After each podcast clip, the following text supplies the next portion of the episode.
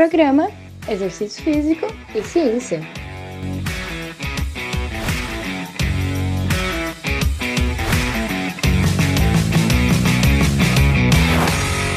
Está começando mais um Exercício Físico e Ciência.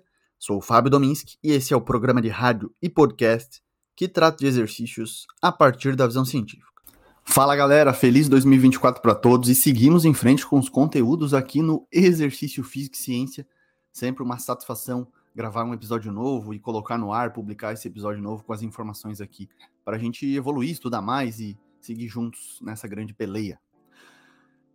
A gente tinha falado no último episódio de 2023 que eu e a Thaís gravamos juntos um especial de final de ano ali falando sobre alguns hábitos, especialmente leitura e exercício, que a gente ia dar uma descansada, né? E em janeiro talvez não gravasse, mas eu acho que isso é meio difícil para mim, especialmente, né? Não, não criar um conteúdo, não estudar principalmente. Né? É uma coisa que eu gosto, eu acho que eu não preciso me privar disso. Né? Então eu tô vindo aqui para gravar, né? Sobre as tendências fitness. Hoje é dia 2 de janeiro, já vou colocar no ar hoje mesmo. As tendências saíram dia 28 de dezembro. É uma pesquisa anual aí com ranking de tendências fitness para 2024. Esse é o 18º ano consecutivo dessa pesquisa feita pelo Colégio Americano de Medicina do Esporte. E aí, pô, curti, achei que, né, mesmo nas férias eu tinha que fazer isso, e gosto de fazer isso, inclusive. Não que tinha, na verdade eu não tinha. Isso aqui é, é um canal nosso, a gente faz quando quer, com uma liberdade, autonomia, né, uma necessidade psicológica básica. E, inclusive, né, nos exercícios a gente sempre fala da importância, mas na vida, para outros comportamentos também. E aqui na rede social, no Instagram, eu tenho essa autonomia para fazer quando eu quero, né? Isso é muito bom, isso já torna também mais prazeroso mas hoje eu vim aqui com muito prazer falar para vocês sobre é, o, essas, essas tendências fitness para 2024. Esse episódio vai ser para o mundo, né, as tendências para o mundo, e o de quinta-feira, dia 4, para o Brasil especificamente. Tá, vamos lá para o top 10 logo, sem enrolação. Né, a tendência número 1 do ranking não foi novidade, foi a tecnologia vestível de novo. E parece que a gente, então a gente vai continuar aperfeiçoando aí dispositivos para acoplar o corpo durante os exercícios. Não só durante os exercícios, né? Mas em várias atividades da nossa vida. Então, isso inclui aí relógios smartwatch, né? Os relógios smart, as pulseiras, fitas, elas rastreiam, medem, registram os dados enquanto a gente se movimenta e dão feedback também. A inteligência artificial já inclusive está nesses dispositivos, né?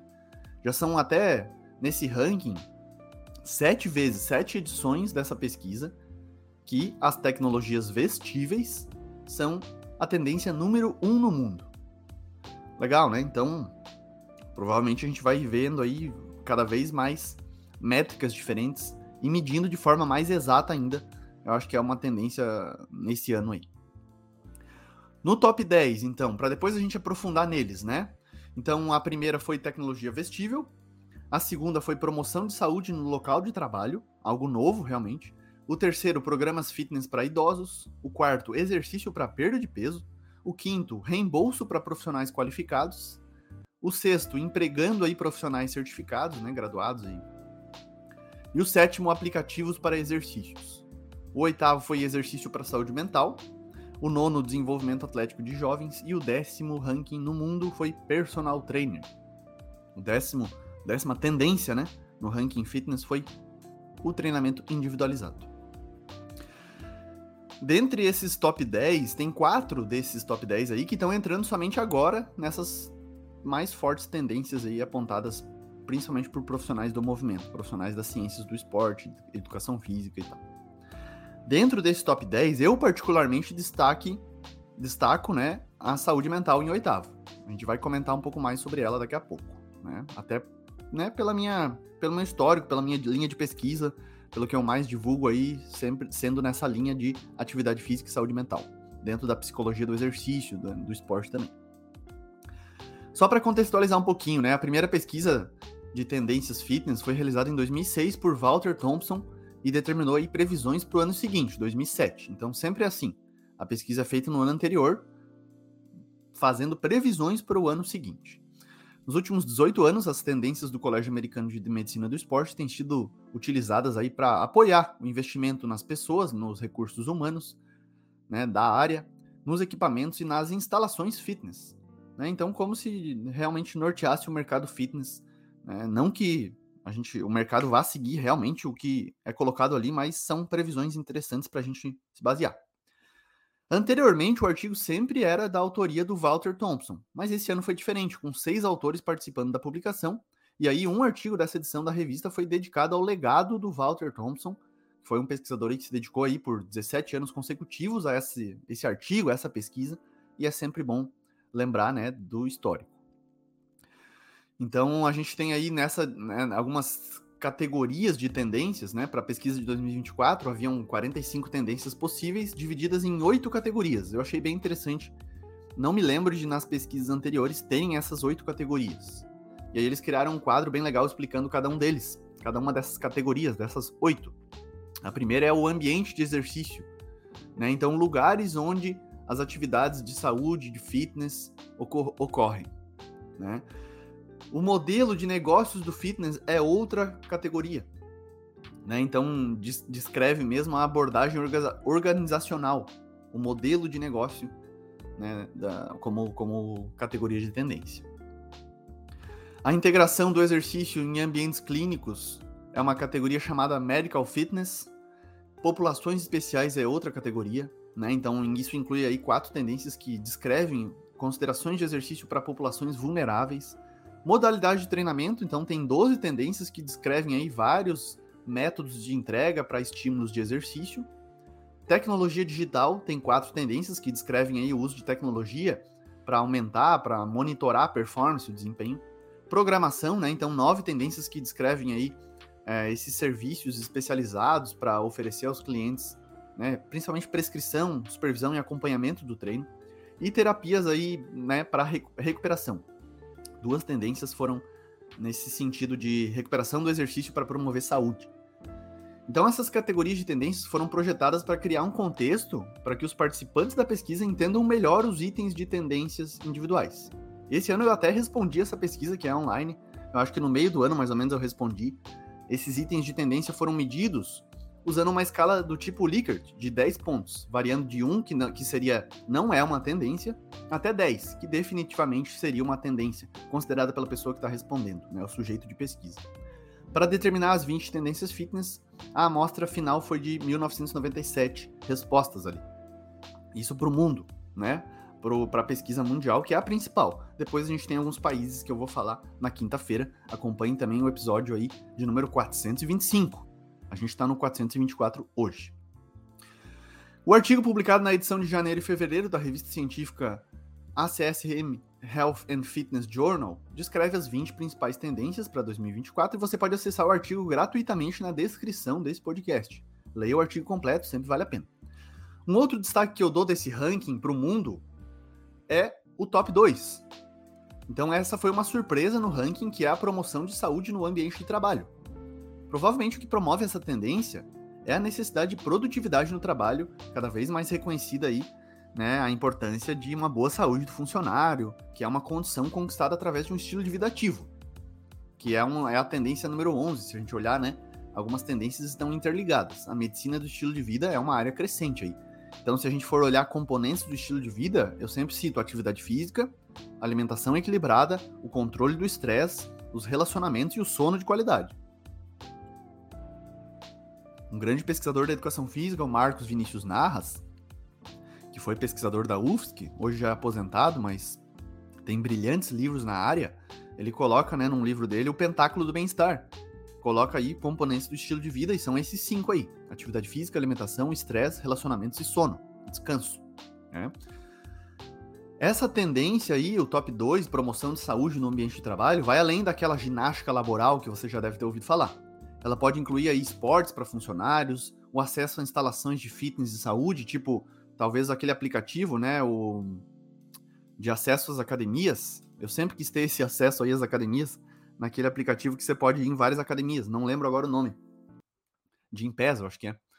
E você, né, como funcionário de uma empresa, pode acessar várias instalações diferentes, fazendo check-in no aplicativo ali. Você chega numa cidade, pode olhar quais academias têm o acesso via Gympass e aí se beneficia disso.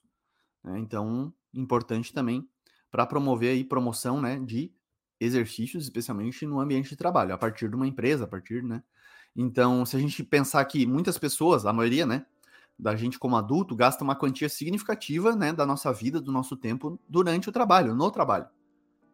Então, esse aí pode ser uma, um modo de entrega das informações sobre atividade física, especialmente exercícios, né? Então, acho que é um momento de falar disso, de promover, de facilitar. A terceira tendência mundial é programas fitness para idosos. Isso pode refletir o um número crescente de idosos aí na população. Se a gente olhar aí para alguns dados que até o próprio artigo nos traz, né, os americanos, norte-americanos, estadunidenses de 2021, o número de pessoas com acima de 65 anos aumentou 38% numa década. É, é bastante, a gente está vivendo mais realmente. Né? Então, algumas recomendações seria a pessoa idosa tentar atingir as duas horas e meia de atividade física e fazer atividades de força, exercícios de força, sem dúvida são importantes. Né? A recomendação da OMS é de três vezes por semana. Para adultos, são no mínimo duas. Para idosos, um pouco mais. Até para a manutenção né, da força e da massa muscular é importante. Para idosos, outras tendências podem favorecer a participação aí em atividade física, especialmente exercícios. Atividades físicas ao ar livre, a 12 tendência, yoga, a 15 e o treinamento de força tradicional, né, a gloriosa musculação, é a 17 tendência do ranking de tendências fitness do Colégio Americano de Medicina do Esporte para 2024. O top 4 é exercício para perda de peso. Então, ao mesmo tempo que a população vive mais, parece que também tem ganhado peso. E parece que esse peso não é de músculo.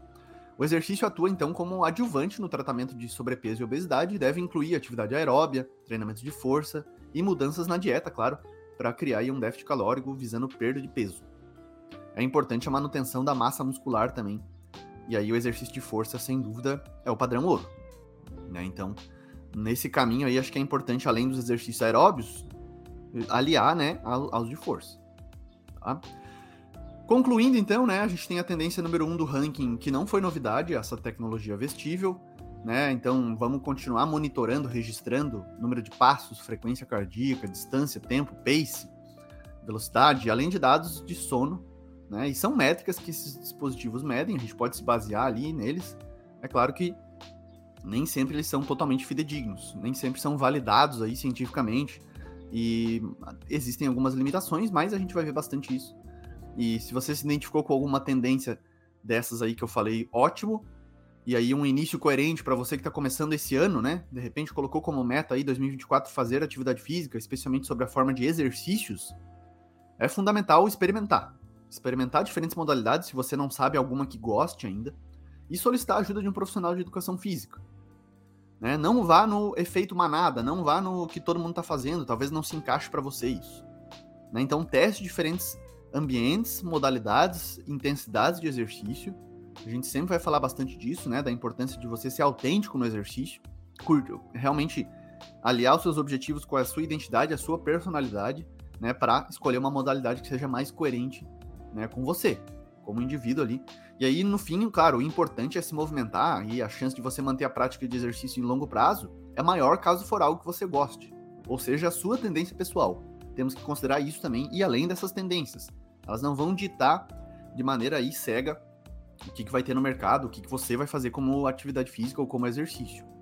É importante ser autêntico, é importante buscar suporte social, se divertir, usar algumas estratégias que a gente vai falando sempre aí, né? Música, amigos, treinar com companhia, tornar o exercício uma atividade social, né? Controlar a intensidade, buscar uma intensidade que você sinta um pouco mais de prazer, evitar o desprazer, são algumas dicas aí gerais né? E a gente vai trazendo isso ao longo de todo esse ano, 2024, no exercício físico e ciência, bicho velho.